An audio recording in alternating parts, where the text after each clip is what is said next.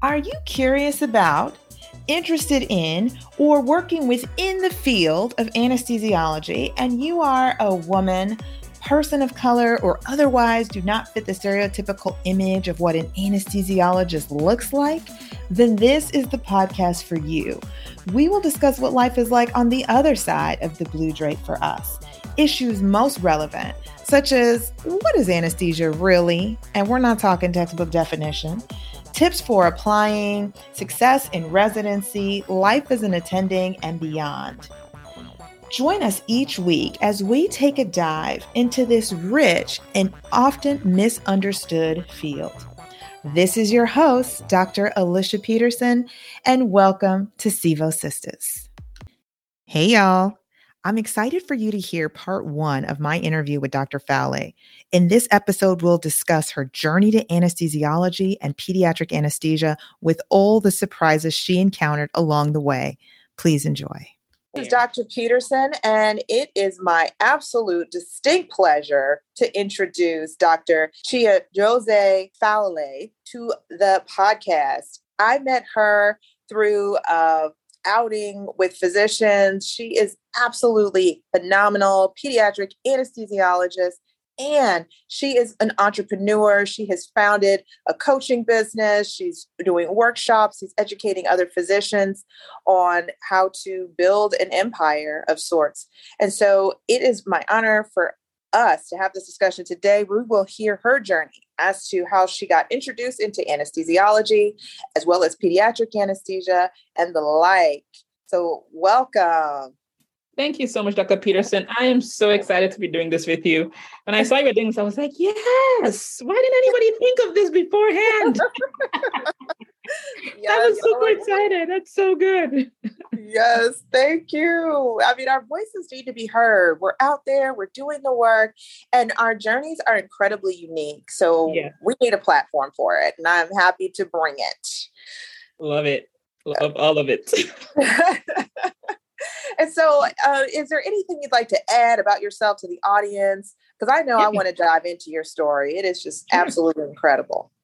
Sure, like you said, I'm Chia Chiagozie Fawole. I am a pediatric anesthesiologist. We are based in the Syracuse, New York area. I have three girls. I'm married to my husband, Tony. Um, and we've now been here for about, I, I think I got a fellowship about five years ago. This is my fifth fifth anniversary that I just celebrated. And in the past few years, we've been doing more people know me about my real estate stuff than they do about my anesthesia about my anesthesia work.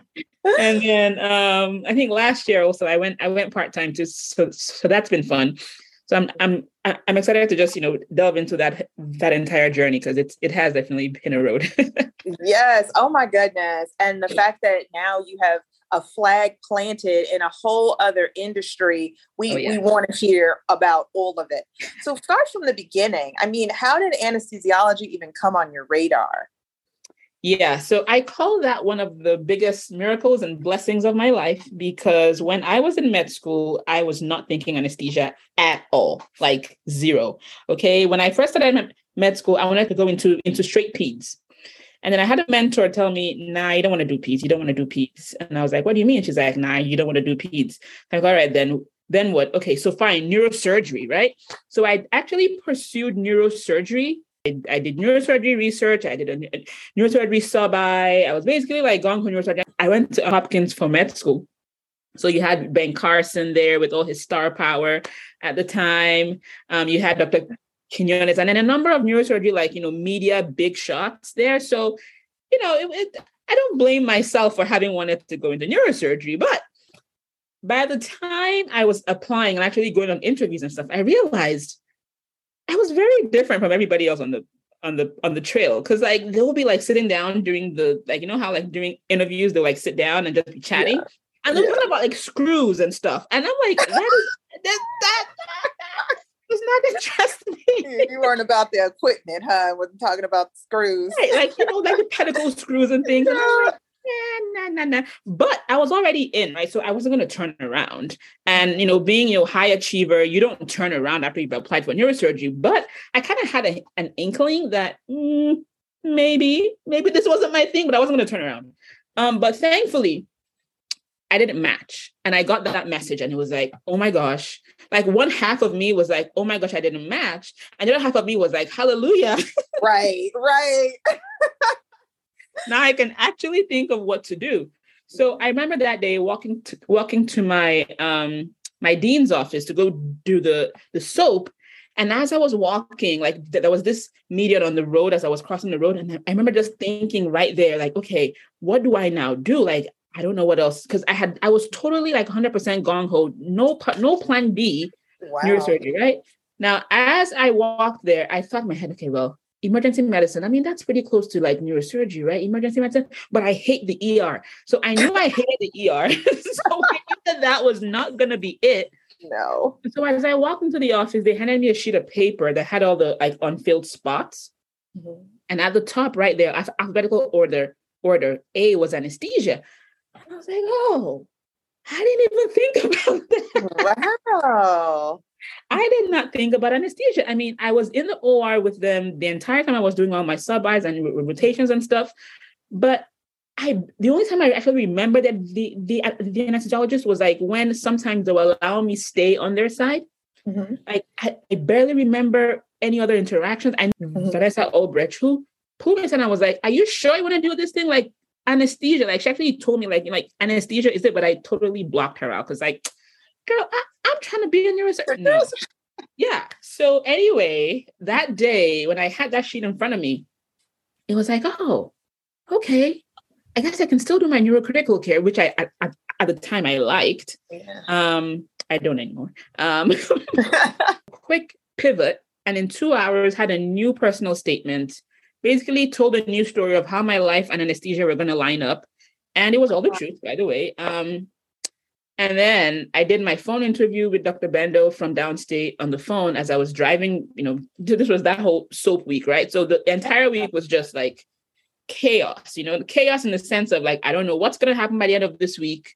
Yeah. You know, but I mean, prayed about it, cried about it, worked about it. And at the end of the at the end of the week, I had my both um my my intern year spot and the advanced spot. So, so I ended up doing my intern year at um, you know Memorial in Baltimore. Uh huh. Did my um, advanced, uh, you know, my actual yeah. anesthesia, anesthesia stuff at SUNY Downstate in Brooklyn. Wow. Yeah. so you learned of anesthesia as an option for a career. I mean, you knew of it, wasn't really knowledgeable about it. And then it was a scrambling process, and it was the first one on the list. Exactly. Absolutely incredible. It wasn't. Incredible it wasn't just the first story. one on the list. Our year was also the first year that the SOAP was done. Yeah. So like there previously, right? The scramble was a scramble, right? Where yeah. you know your dean called the dean and, and people called people. Exactly. But that was the first year that they actually like standardized it and made it not a scramble anymore. Ah. So I knew that to to to improve my chances, I needed to think fast and act fast. So I literally turn things over in in a two hour time slot. I mean, and hey, that's that's one of the key features of being a great anesthesiologist: thinking and acting fast. Boom, you yep. did that. wow. And how did your tell us about your training? I mean, yeah. you had to think fast, act fast, and land on that field quickly. Yeah. Once you got into the mechanics of it, I mean, how did you how did you like it? What was your thoughts? Yeah. So now I, I was down basically on this brand new road. Now, unlike other anesthesia residents who would have been thinking about it through like med school, they would have had some kind of an idea what right. was happening right. Right. Zero. I remember during my intern year, I did my first, I, I chose anesthesia as an elective. Okay. And I remember I walked into the OR, and that was the first time I actually like really get engaged in what was happening on the anesthesia side. So, so I got to actually like interact with practicing, you know, attendings. And I remember then there was this one cardiac anesthesiologist who was just, a, I mean, to me, she was just a whiz. Like, I mean, she was great she was popping in A lines in like seconds. You know what I'm saying? And I was like, oh, I love this. And I, I, I just, I, I fell in love with that side of the of the drapes because like yeah. the people there, I mean, they were just like geniuses. I mean, intubations, IVs, A lines, you know, all that stuff. And so when I actually started um, my CA one year, I felt good about it. Like I felt like I had like like I had lucked out. You know what I'm saying? Yeah. Like you know. and even though I I wasn't as I mean I didn't have like a a history with anesthesia within a week or two. I think I, I mean I think I caught up fairly fast. I think. I yeah. think, but you know, I'll leave it. I'll leave it to those who evaluate me. To yeah. But I mean, I, I didn't feel out of out of sorts. You know how like I didn't feel like I was behind for long. Yeah. Oh wow. Oh my gosh.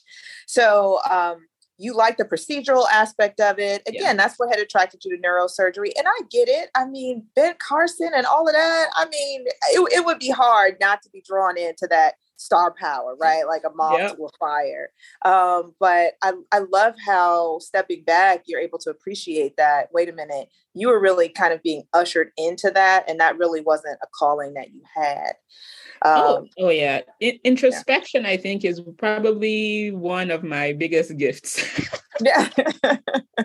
Very often, I spend a lot of time like asking myself those questions, like, "Girl, did you really like that thing? Mm-hmm. Did, did, you really, or was it just Ben Carson?" mm-hmm, exactly. and then, as so that my own self be true. amen to that. And so, as you're going through training, what uh, you know, what made you say, okay, well, I want to subspecialize more? Yeah. I mean, you know, in the beginning, you had initially said peds, mm-hmm. and you didn't mm-hmm. share what that person said to kind of steer you away. But it looks like peds entered the picture again for yeah. you. Because in medicine, we don't talk about the money. Right? Ah, yeah. Some, some topics are like taboo topics, right? Like we don't. Mm-hmm. The peds folks right now, like when you go like on, on like all the, all the Facebook groups and stuff, they would, you know, they'll comment and say, you know, we are paid at the bottom of the barrel or whatever. And God bless Pete's people. But right. I think that that was what she was trying to say without without saying, without saying it. I was like, all right, well, two things that I like. I liked I liked pain. Mm-hmm. I liked um, cardiac, and I like peds. But then wow. pain. So in Brooklyn, our pain clinic was more like detective clinic. Okay, and I didn't like that I spent a chunk of my clinical time trying to figure out if the patient was lying or not. Mm. And I was like, I remember my, the last day of my pain rotation, I was literally afraid because we had this one person come in and I wasn't sure if he was going to meet us out like on the street as we were leaving with, you know. oh my gosh. So I was just like, you know what? this thing mm, makes good money, but I I don't think I want to be like yeah. this. And I, I think elsewhere it's different, but you know, our our clinic had a lot of opioids and things at the time. So there yeah. was a I was just concerned. So I said, you know, what, I I just wouldn't do it. Now I can do cardiac for a month. Cardiac yeah. is fun. You get to see the heart, you get to do all these fancy things, drugs and all that. But I was like, I could probably do it for one month. And that's it. so we ended up on peds. Peds, peds.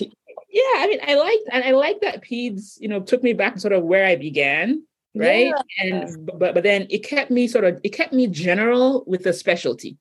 Uh, so in peds now, I mean, I do, I, I, I don't do cardiac, like like actual like cardiac cases because we don't do that at, at our institution. But if I wanted to, I could have, right? Because um, that's like a sub subspecialty of of peds, but I mean, we do neuro, we do basically everything, every specialty that mm-hmm. it, you know that that has a peds version, we we take care of. Yet we are considered specialized. You're right. Oh, that's a good way of viewing it. Yeah.